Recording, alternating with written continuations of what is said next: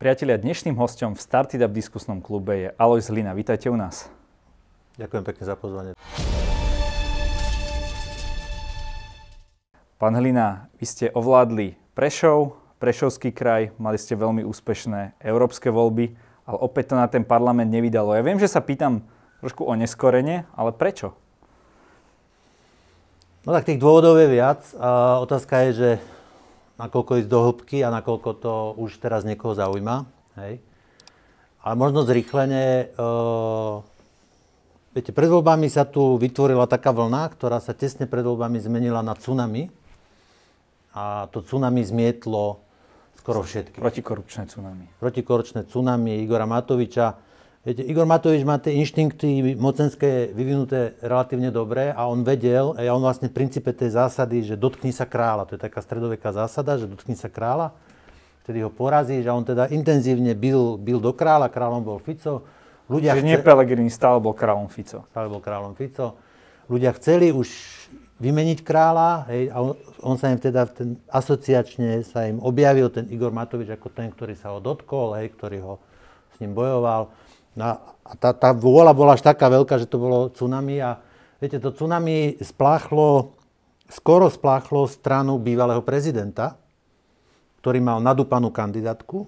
Viete, mal tam pani Remišovú, Šeligu, to bola fakt, že top kandidátka, Koliková, pani Koliková. Mal trojnásobný rozpočet oproti nám. Tá tsunami skoro e, zmietla parlamentnú stranu so Sulíkom. Hej, tomu tiež tesne, tesne. No a zmietlo nás ako neparlamentnú stranu s relatívne málo známou kandidátkou, a také som ja mal zadanie. Ja som mal zadanie doniesť nových ľudí do politiky, nie neustále oprašovať notoricky známe mená, čiže relatívne e, novou, novými ľuďmi na kandidátke a s malým rozpočtom a nás to tesne zmietlo. Čiže keby chcel byť, ale samozrejme na vine som ja, samozrejme, to je najjednoduchšie, však ja som politickú zodpovednosť za to prijal som sa na druhý deň funkcie vzdal. Keby trošku niekto analyticky k tomu pristupoval, aj, tak uh, také boli okolnosti. Pri popise vašej osoby sa spomína charakteristika ako liberálny kresťan, umiernený kresťan. Uh, neviem, či kývete hlavou len preto, že pokladám otázku, alebo aj súhlasíte. Každopádne, má vôbec takáto umiernená kresťanská politika v slovenskom priestore miesto? Lebo vidíme, že napríklad tí, povedzme, neviem jak to nazvať, fundamentalistickejší kresťania uspeli, momentálne majú veľké slovo eh, aj v rámci Oľano. No, toto ma mrzí, že vlastne konzervativizmus sa teraz zúžil do dvoch otázok kardinálnych, potraty LGBTI, ale to nie je konzervativizmus. Hej. Konzervativizmus je ďaleko viac. A toto ma mrzí. A viete, že zápasiť s eh, fašistom Kotlebom e, polepšeným v úvodzovkách e, fašistom Mazurekom alebo s telocvičňovým kazateľom Vašečkom o podobu konzervativizmu, o podobu kresťanskej politiky, podľa mňa, je, mňa, mňa to nebaví, podľa mňa to nie je cesta. Hej? Akože naozaj, že konzervatívne strany, kresťansko-demokratické strany postavili Európu na nohy aj po vojne, aj vlastne robia tú kostru tej, tej silnej Európy, ktorú, do ktorej sa uteká, nie z ktorej sa uteká. No a to je práve tá otázka, či je to aj tá kostra na Slovensku, lebo vy nie. ste aj pred voľbami... Nie. Nie, určite nie. Akože hovorím, že toto je dehonestujúce konzervatívnu politiku, že konzervatívcami sú Mazurek, Kolár, Vašečka. Viete, že to naozaj od hora nadol, je to proste, to nie je konzervatívna politika. Ja sa potom nečudujem aj tým mladým ľuďom, že vlastne ich to neoslovuje, že od toho utekajú konec koncov mám to aj doma, hej, že proste naozaj, že, že, že tá faloš, to pokritectvo, to, taká neférovosť e, tých výrazov a zúženie tej problematiky proste neoslovuje. Dobre, pán Hlina, ale v čom sa teda vy líšite od takého klasického liberála, okrem toho, že veríte v Boha? A ja som, povedal mňa, liberáli sú úplne v pohode. a viete, my sa na tým že možno taká, že dobrá definícia rozdielu medzi liberálom a konzervatívcov je možno v tom čerstvom prípade pani Nikolsonovej. Lebo pani Nikolsonová to v dobrom myslela a ona teda ako liberálka sa rozbehla, povedala to, čo mala na srdci a potom nedo, nedomyslela niektoré veci. Hej. Niektoré veci, proste, povedzme si, tak tam mali také rezervy. Hej. A toto je pr- prístup liberálov, že hrbr, a zmeníme, uvidíme. A prístup konzervatívca je, moment, moment, počkajme, uvidíme, analizujme, hej, syntetizujme, porovnávajme, ale sme prístupní aj tej zmene. Čiže konzervativizmus nie je o potratoch, iba o potratoch pre Boha. Že toto naozaj toto má ničí, že my sme to takto zúžili. Konzervativizmus je prístupe k svetu. Hej, že ako k nemu pristupujete, ako ho vnímate a ako preberáte za zodpovednosť. A naozaj ďaleko širší rozmer toho. Vy ste sa dostali ale tiež do politiky na kandidátke Igora Matoviča. Ak e, potom ste sa, vlastne kedy ste sa vy prvýkrát rozkmotrili? Kedy ste si povedali, že toto asi nebude vaša šalka kávy? Veľmi rýchlo. Uh, viete, ja som, uh, Matovič povedal, že zakladá stranu, na druhý deň sedel u mňa na námestí SNP a volal ma na kandidátku, my sme sa dohodli veľmi rýchlo, ja som do politiky chcel ísť, ja som sa tým netajil, hej. Proste veľmi rýchlo sme sa dohodli, kandidoval som. S tým bolo ale povedané, že teraz je to tak a po voľbách to bude ináč. To znamená, že to, nebude, že to nebude strana štyroch ľudí, ale že to bude mať snahu... Písal sa, sa rok? Rok 2012, myslím to. Okay. Že sa to bude mať snahu štandardizovať. No, voľby prešli, dopadlo to, ako to dopadlo. Po voľbách Igor Matovič zistil mocensky veľmi správne, hej, mocensky veľmi správne zistil, na čo by sa štandardizoval. Mal mať stranu štyroch ľudí, kde jeden z nich je on, druhý je bratranec, na čo by on menil hej, parametre tej strany, takže táto dohoda padla. A po pol roku, po štyroch dňoch v karavane, hej, ja som s Matovičom prežil 4 dní v karavane na Roma Tour a to bol taký, by som povedal, že posledný do, doťuk. A ste spa, spávali uh, v, v tom, tom karavane? karavane hej, a áno. Potom, romantické?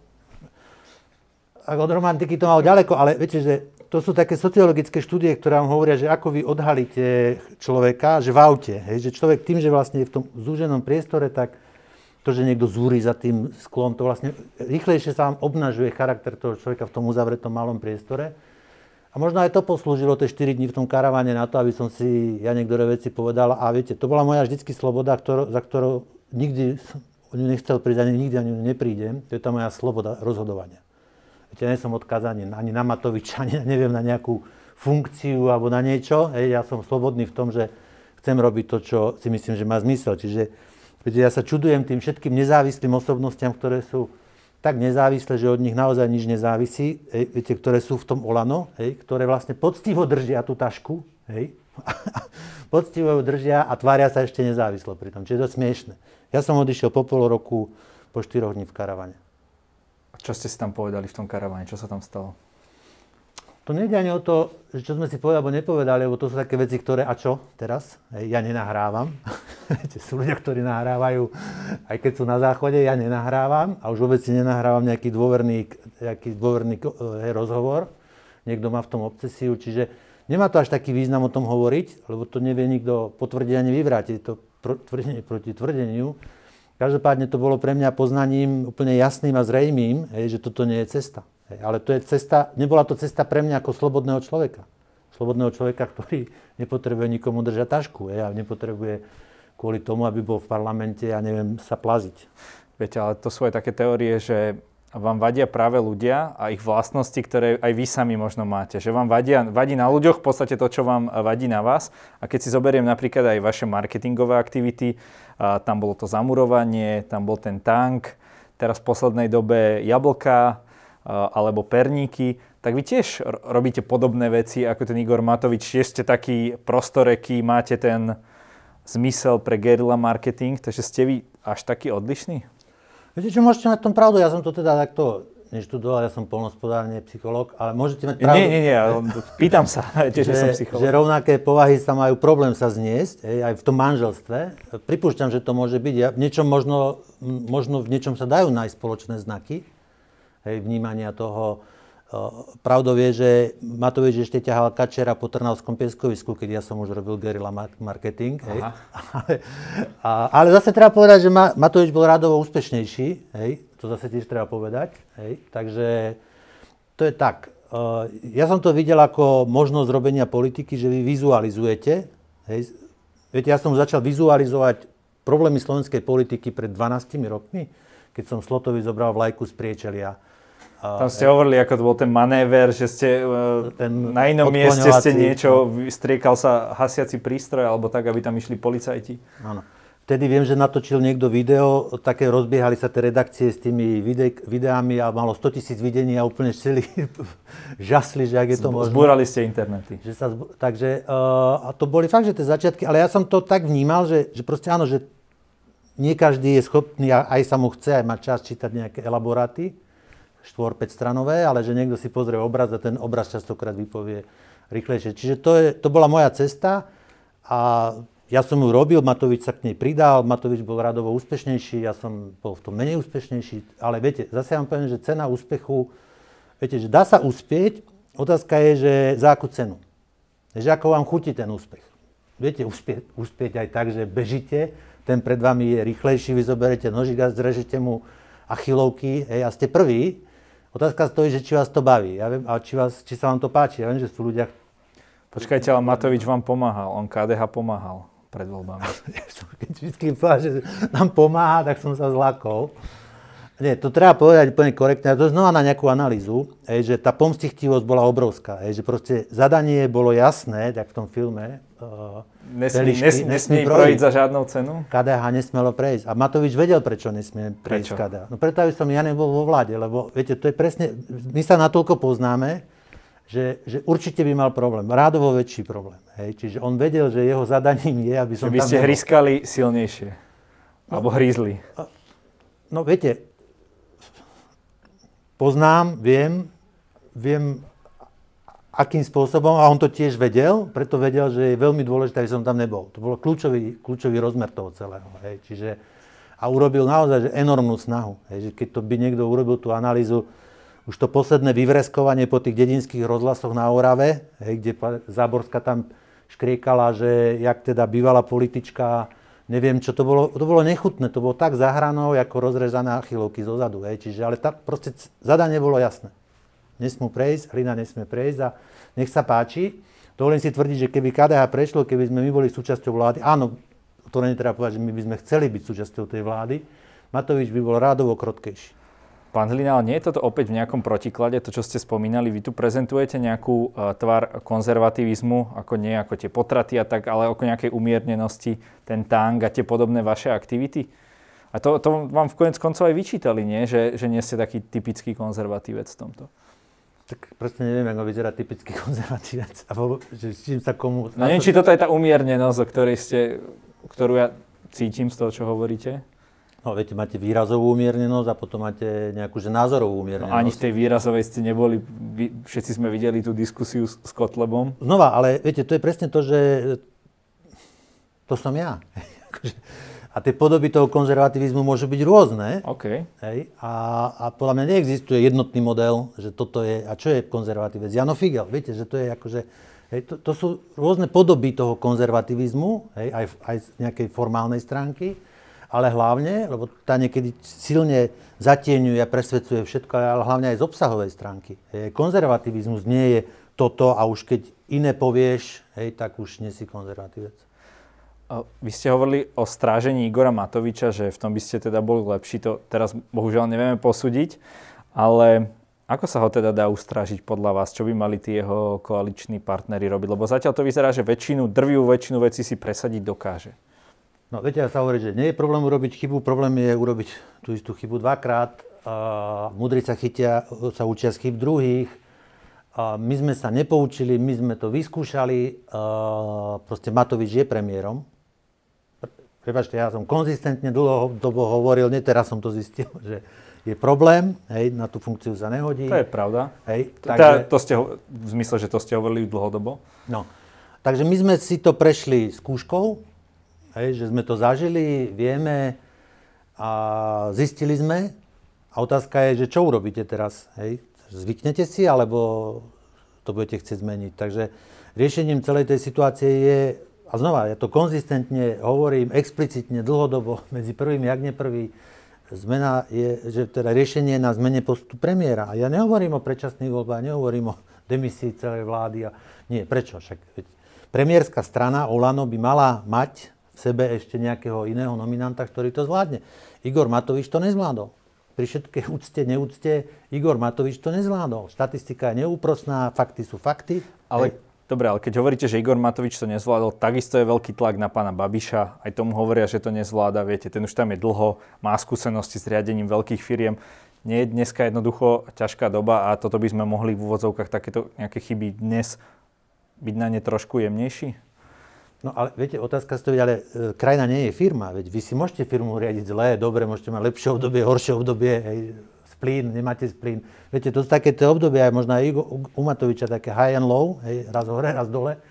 Uh, firmu nech si riadi ako chce. Záradku nech si okopáva ako chce, ale, ale, ale krajina je krajina. Hej. A ja vám poviem tak, keby Matovič nebol premiérom, mne tak ukradnutý, ako mi nikto iný nie je ukradnutý. Ale Matovič je premiérom a on rozhoduje o mne, o mojich deťoch, o mojom podnikaní, o tom, čo sa bude diať. Proste má vplyv. A teraz čo urobíte?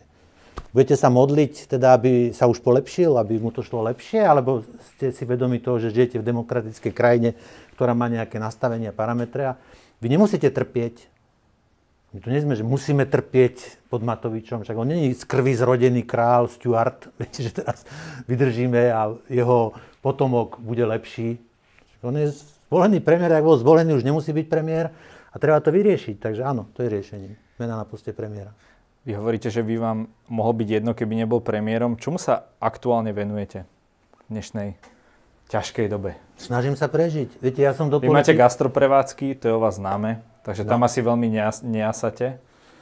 Nejasáme, ale viete, ja som do politiky šiel z, z určitého prostredia. Chvála Pánu Bohu, som sa mal aj kam kde vrátiť. Ja som nebol fakt, že odkazaný. Ani nechcem byť nikdy odkazaný. A ja som politike obetoval, nič som s nej nemal, ešte som o niečo prišiel, ale nevadí, mňa to bavilo a baví. Hej, ale ma aj baví ten podnikateľský svet, kde vytvárate nejaké hodnoty. Uh, áno, teraz my podnikáme v, gro v gastronomii, teraz je doba, aká je. Môžem sedieť doma a plakať. Otázka to je, čo by mi to pomohlo. My sa snažíme prežiť. No tak viete, my sme teraz urobili máme, že McDonald má drive-in a my máme taký salaš prístupavé, tak sme vlastne už má McDonald drive-in a aj salaš drive-in. To som videl, hej. Takže sa snažíme. Uh, je to ťažké, otvorene hovorím, že je to ťažké, ale tak uh, bieda vyzerá ináč. Ešte stále to môže byť aj horšie, takže len robme, aby to nebolo horšie. A bojím sa, že to bude horšie, ak necháme tento stav, ktorý je teraz, hej, že to, to riadenie. Viete, ja som videl, riadenie štátu a že aké má vplyv riadenie štátu na, alebo dopad riadenia štátu na život bežného človeka. Ja som už v 91. bol prvýkrát v Číne. Ja som do Číny chodieval, niekedy som bol dva týždne v Číne, dva týždne na Slovensku, chodil hore, dole. Ja som videl tú zmenu hej, za tých 30 rokov, hej, že vy ste tam prišli po, po dvoch týždňoch, pomaly sa niečo zmenilo. Hej, že proste tá obrovská, enormná zmena, tak tam, samozrejme tam to súvisí s demokraciou, ale z pohľadu nejakého hospodárskeho vývoja to je enormné. Hej. Tam tí ľudia boli v 80 rokoch, tam bol hlad. Tam bol normálne hladomor, tam bolo ľudožrúctvo, hej, čo, o čom sa nehovorilo. A teraz je to veľmoc. Hej, a to je v zmysle toho, že riadenie má vplyv na život tých ľudí. Čiže to, ako, vás, ako ste riadení, akým spôsobom, tak to má vplyv. A ja chcem, aby sme my boli riadení, ako sú riadení Nemci. Viete, ja mňa nefascinuje nejaké to, príbehy, také všelijaké babišovsko-orbánovské, neviem aké, ale mňa Proste Nemci, Nemci to robia dobre, robia to dlhodobo dobre, vidno to tam, že tam je dobre, inšpirujú a to je podľa mňa aj pre nás cesta. že myslíte si, že keď vymeníme Matoviča a by sem prišla Angela Merkelová na dôchodok uh, si tu trošku povládnuť, tak uh, budeme riadení ako, ako Nemci? Nie je to, viete, lebo napríklad ani v Amerike ten Trump úplne nerozložil tú demokraciu. Teda to ešte len uvidíme, ale vyzerá to, že sa mu nepodarilo rozložiť tak e, je to naozaj iba o Matovičovi? Alebo z veľkej časti o Matovičovi? No pozor, je to aj o ľuďoch. Viete, že to sa hovorí, uh, že čo nie je z krvi zrodené, nie je pevné. Hej, za čo ste nezaplatili, si nevážite. Demokracia je zrodená z krvi. Hej, naozaj, z veľkých zápasov a ľudia proste tú demokratickú tradíciu si chránia. My sme toho veľa hrdinstva teda kvôli demokracii neobetovali, my sme nás vždycky len vtiahli. Hej, buď Češi alebo kto. Čiže možno aj preto je k tomu taký prístup, že je to aj o ľuďoch, nie je to len o Matovičovi. Viete, tu bola strana, 8 rokov, či koľko tu bola strana, ktorá mala 4 členov. Ja som to stále hovoril aj v parlamente, že keď som ho prevážal, máme stranu, ktorá má 4 členov, nevadí, nikomu to nevadilo. Zaujímavé, že to nevadilo ani novinárom, že to nevadilo ani elitám, hej, že elity my nemáme v tom dobrom slova zmysle, lebo ich ani nechceme. Nikomu toto nevadilo, lebo však bije do Fica, hej. Ale, ale to je presne tá neúcta k tej demokracii. Hej, že tá neúcta, alebo to vedomie tej demo, demokracie, to vnímanie tej demokracie. Čiže my sme zasnúbená krajina, preto sa toho bojím. Hej, z pohľadu toho, ako my sa ľahko zdávame tej demokracie, tak sa bojím, že proste nás tu dajú na kolená, hej, jak sme tak dlhé storočia boli, hej, ako podaní, a ešte budeme spievať a tlieskať a hovoriť, byte pán veľkomožný. Čiže nie je to no Matovičovi, samozrejme to je o nás, že sme to dovolili. Že sme to dovolili, že sme to pripustili, že sa tomu nečudujeme, že osobnosti, osobnosti kandidujú za stranu, ktorá, ktorá je vlastne, viete, zoberte si ten absolútne absurdum, že my máme premiérskú stranu, ktorá už bola premiérska strana, mala snem a my, nie že ľudia, novinári sa o tom, že tá premiérska strana mala snem, dozvedela 3 dní potom v sneme. Preboha, to keby ste napísali ako absurdné divadlo, tak vás tým nejaký vydavateľ pošle, že choďte s tým, prečo taká blbo, že to ani, ani absurdné nemôže byť. A u nás je to reálne. A pomaly nič. Takže je to aj o nás všetkých. Je to Aby sme boli no. uh, náročnejší? Na no, tých politikov? Sa, áno, uh, nikdy nie je neskoro. To súvisí s viacerými faktormi. Nikdy nie je neskoro. Ako my na Orave hovoríme never give up. Takže, že nezdávajme sa, nikdy sa nezdávajme. Ako, kritizovať vie každý, mundrať vie každý, ale treba aj to pozitívne vniesť do toho. A špeciálne pre tých mladých ľudí, je, že, že nevzdávajme to, hej, bojujme o tú demokraciu, lebo síce sme ju do vienka nedostali, to vnímanie je silné, lebo sa jej ľahko zdávame, ale ešte to neznamená, že ju obetujeme, hej, že si nevytvoríme k nej vzťah. Hej, a toto je možno tá cesta, že naozaj, že nebojme sa hovoriť o tom, že demokracia je, nie je o tom, že niekto buchne po stole. Demokracia je o tom, že niekto vie spraviť dohodu. Hej. Demokracia je o tom, čo je v Nemecku, čo je vo Francúzsku, čo je v Holandsku. Vy ste ostali radovým členom KDH. Aká je momentálne, v, ako, v akej kondícii je momentálne táto strana? Viete čo, veľmi opatrne. Ja som e, bývalý predseda KDH. E, KDH je strana, ktorá má zmysel, má miesto na svojom politickom nebi ja si myslím, že my sme to neurobili zle, že sme to zata- začali natáčať e, k smerom naozaj takej normálnej, umiernenej, konzervatívnej politike. Tsunami nás mietlo, hej, vyník sa našiel, vyník je hlina, však dobre, rešpektujem, som, na druhý deň som sa vzdal. E, fandím KDH, aby obhajilo svoje miesto na politickom nebi. Ste taký opatrný trošku tomto hodnotení. Áno, som. Eh, KDH je ako bývalý predseda... Tak nehlinovský opatrný. ako bývalý predseda nemôžem proste, ani nechcem a poviem, to nie je ani správne. Hej. Eh, strana, strana je dôležitá a má význam. Ľudsky poviem ma, áno, niektorí ľudia ma sklamali. To teda možno poviem tak hlinovsky, ne, teraz otvorene, ja som sa nikdy na nič nehral. Ľudsky ma niektoré veci hrozne sklamali. Ja napríklad uh, viem byť tvrdý, vy môžete byť aj tvrdý, ale musíte byť spravodlivý, ale neviem byť e, proste tak... To, to ma zarazil, ten, ten ľudský prístup, je, že proste po tých 4 rokoch, koľko sa urobilo, koľko sa pre niekoho urobilo, hej, a proste úlohou bolo potom na tom sneme, ten snem nebol ani tak o tom, že koho zvoliť, ale koho nezvoliť. Viete, ja som nekandidoval za predsedu, som priznal, prijal zodpovednosť, ja som kandidoval za podpredsedu, podľa mňa to dávalo zmysel, aj politologicky. Taká kontinuita, hej. hej že to dávalo aj, aj zmysel v tom, že v KDH sú, sú aj tí svetí, aj najsvetejší, a je tam aj hlina a dokopy proste to dáva výtlak, hej. A, a viete, z tých 12%, čo Matovič stratil, hej, z tých emočných, tak malo už niečo byť u nás a možno by niečo bolo aj u nás práve kvôli tomu, hej, že by sme vedeli vyslať ten signál. Ale niekto povedal, nie, to treba zrypať dole, hej, úplne. Uh, to je ten politologický rozmer, ktorý by som namietal, ale sa môže míliť, ale ľudsky ma to zarazilo. Je, že si niekto dal tú enormnú snahu, že ešte ráno obvolávali delegátov, je, že proste nech ma nevolia. A že... Neviem, toto mi príde v kresťanskej strane, nekresťanskej, ale možno asi je pravda, čo povedal Vašečka, že som není autentický kresťan, lebo autentický kresťan vie presne, že čo má robiť v takýchto daných chvíľach, hej, že sa správa takýmto spôsobom. Čo ja vyhodnocujem, že to má s kresťanstvom málo čo spoločné. Mne to prišlo hrozné nefér a ľudsky ma to sklamalo niektoré veci. Z vašich slov cítim takú skepsu, čo je možno v protiklade k tomu, že vy uh, robíte nejaké aktivity, vysadzali ste tie stromčeky, spomínal som tie jablka, perníky, kto chce si to nájde na, na vašom Facebooku. Uh, chcete sa niekedy vrátiť do politiky? Rozmýšľate nad tým? či niekto verí, lebo viete, na Facebooku vám niekto povie, že politická mŕtvola, zales a neviem čo. Viete, tak to nad tým rozmýšľam, že keď je niekto politická mŕtvola, tak na čo to číta vôbec? Hej? Tak ja politické mŕtvole nečítam, ale dobre. Ale ja chcem upokojiť všetky nepokojené duše, že naozaj by som to zvládol nebyť v tom verejnom priestore. A, a myslím, že akože veľkou ľahkosťou a nonšalantnosťou mám čo robiť, veľa vecí ma baví. A aj som bol chvíľku na tom, otvorene poviem, že aj som chvíľku bol, že, že, že nie, že proste budem sa venovať. Už vo verejnom priestore sa nechcem aktivizovať vôbec. A nakoniec som si povedal, že ešte to má zmysel. Manželka povedala, že to vydrží, lebo zase poviem otvorene, čo niekto by povedal, že blbosť, ale ja, keby manželka s tým mala problém, alebo mal by som mať s tým problém v rodine, tak by som už to nerobil. Čiže povedala, že dobre, viete, ja nepijem, nefajčím, tak za babami nebehám, tak mám jednu, jedinú záľubu, záľubu Tak máte doma tri, takže ešte keby ste štvrtú. No.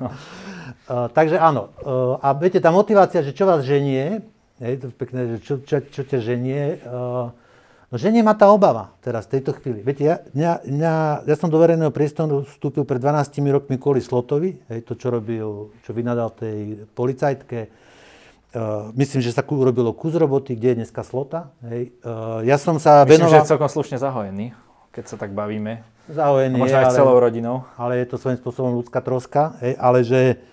Uh, proste, keď sa niečomu venujem tak poriadne, venoval som sa užerníkom, nebankovkám, tam sa myslím kus roboty urobilo, venoval som sa kotlebovcom, wow, podarilo sa ich konečne rozdeliť. Uh, nehovorím, že som to urobil ja, ale určite veľa procesov spojených k tomu došlo.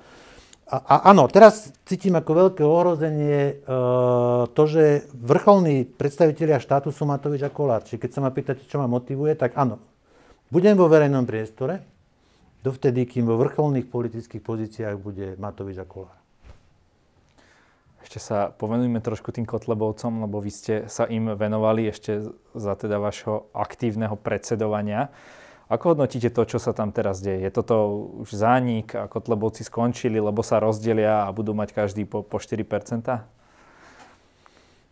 princíp, on je rímsky z, z Ríma, rozdeľuje, panuj. Proste to bolo, to bol princíp, že proste bolo treba, aby sa rozdelili.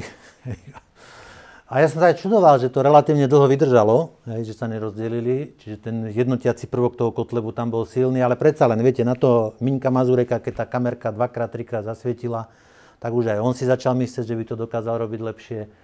A áno, to je správne, hej, že sa Kotlebovci rozdelili. Ja im naozaj prajem, zo srdca prajem 2,9 a 2,95. Hej, to by bolo úplne fantastické. Hej, že, a máme svetý pokoj hej, s, s ľuďmi, ktorí vlastne robia politiku tak, ako robia Kotlebovci. Takže spokojnosť. No ešte sme nevyhrali. Uh, viete, to je, a druhá vec, pozor, ešte veľké riziko, to som už niekde čítal a ja to tiež tak vnímam, že nám sa ešte môže stať v tejto krajine, v Slovensku, kde nie sme my nositeľmi tradícií veľkých a už vôbec nedemokratických, že my ešte povieme, že, teda, že ten polepšené LSNS je vlastne super. Viete, že teda, že, že Mazurekové LSNS bude ako, ako smer. Viete, že teda vlastne to už, to, to budú že pomaly to začne light byť... fašisti, ako light, hovorí. Lightovi, a, a že pomaly to začne byť akceptovateľné. A to je nebezpečné.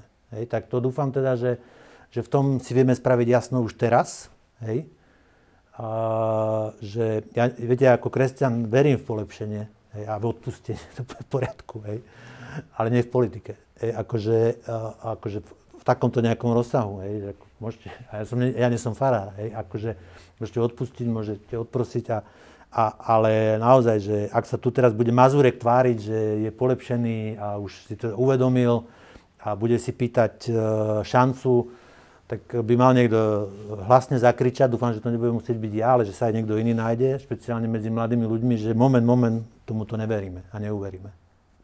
Pán Zlia, vy ste si na dnešný rozhovor zobrali veľmi zaujímavú šatku, ale ne, jednej veci, nad jednou vecou rozmýšľam, že čo, prečo máte tú cerusku v tých rukách? To mám tik. to si beriete, hej, takto? Ja že... nosím vo vrecku furt. Uh, Aha. To bolo, ja si väčší poznačím a Aha. Musím mať cerusku s gumou. Tí, čo ma poznajú, vedia, že pre mňa dobrý darček je kvalitná ceruska s gumou na vrchu. Hej, ako si poznačím. To mám už tak uh, dlhšie. Ja som aj keď sme niekedy že objednávali niektoré veci, tak viete, dneska sú všelijaké tie autokedy, programy ja neviem čo, vedie vám to nakresliť. A keď som ja prišiel niekde niečo objednával, tak som to ceruskou tým chlapom kreslil a všetci pozerali, že to je stará škola. Tak v tomto som taký oldschoolový. Asi mám aj tik, že to mám mať v ruke. Tak, no. tak ako niekto nosí všade nožík, tak vy nosíte všade ja, ja. cerusku. Uh, pán Dlina, ja som sa vás pýtal veľa vecí, ale každý v našej relácii môže na záver odkázať našim divákom čokoľvek, čo uzná závodné. Nech sa páči. Ja, no, tak neviem potom, či ste vydržali doteraz, hej, kto ešte tu zostal. Tí, ktorí vydržali. Pre tých, čo to vydržali, tak klobúk dole. Uh, vytrvalosť je základná vlastnosť úspechu. Never give up, naozaj, nehovorí sa to na Orave, žartujem, ale, že, ale o Oravcu sa hovorí, že sú takí tvrdohlaví a t, že, uh, naozaj, že vytrvalosť je veľmi dôležitá. Čiže asi máte viac tých poslucháčov, divákov tej mladšej generácie. Nezdávajte sa to proste je kľúčový moment toho celého, hej, že svet je taký, aký je, spravodlivosti sa treba domáhať, hej, ale všetci sú radi, keď sa niekto vzdá a nebojuje, ale práve naopak, nahnevajte ich, nezdávajte sa a ak chce človek uspieť v priestore a vo svete, hej, tak musí byť vytrvalý. I keď to hovorím ja, ktorý som neúspel vo voľbách, možno niekto povie, že e, čo nám ten radí. Abraham Lincoln, myslím, 11 krát kandidoval a na 11 krát úspel, takže nikdy nie je neskoro. Áno, práve tá prehra vás posilňuje, lebo z tých kolien tiež vidíte svet, vidíte ho v inej dimenzii, jak na nohách. Ďakujem za rozhovor. Ďakujem pekne za pozvanie.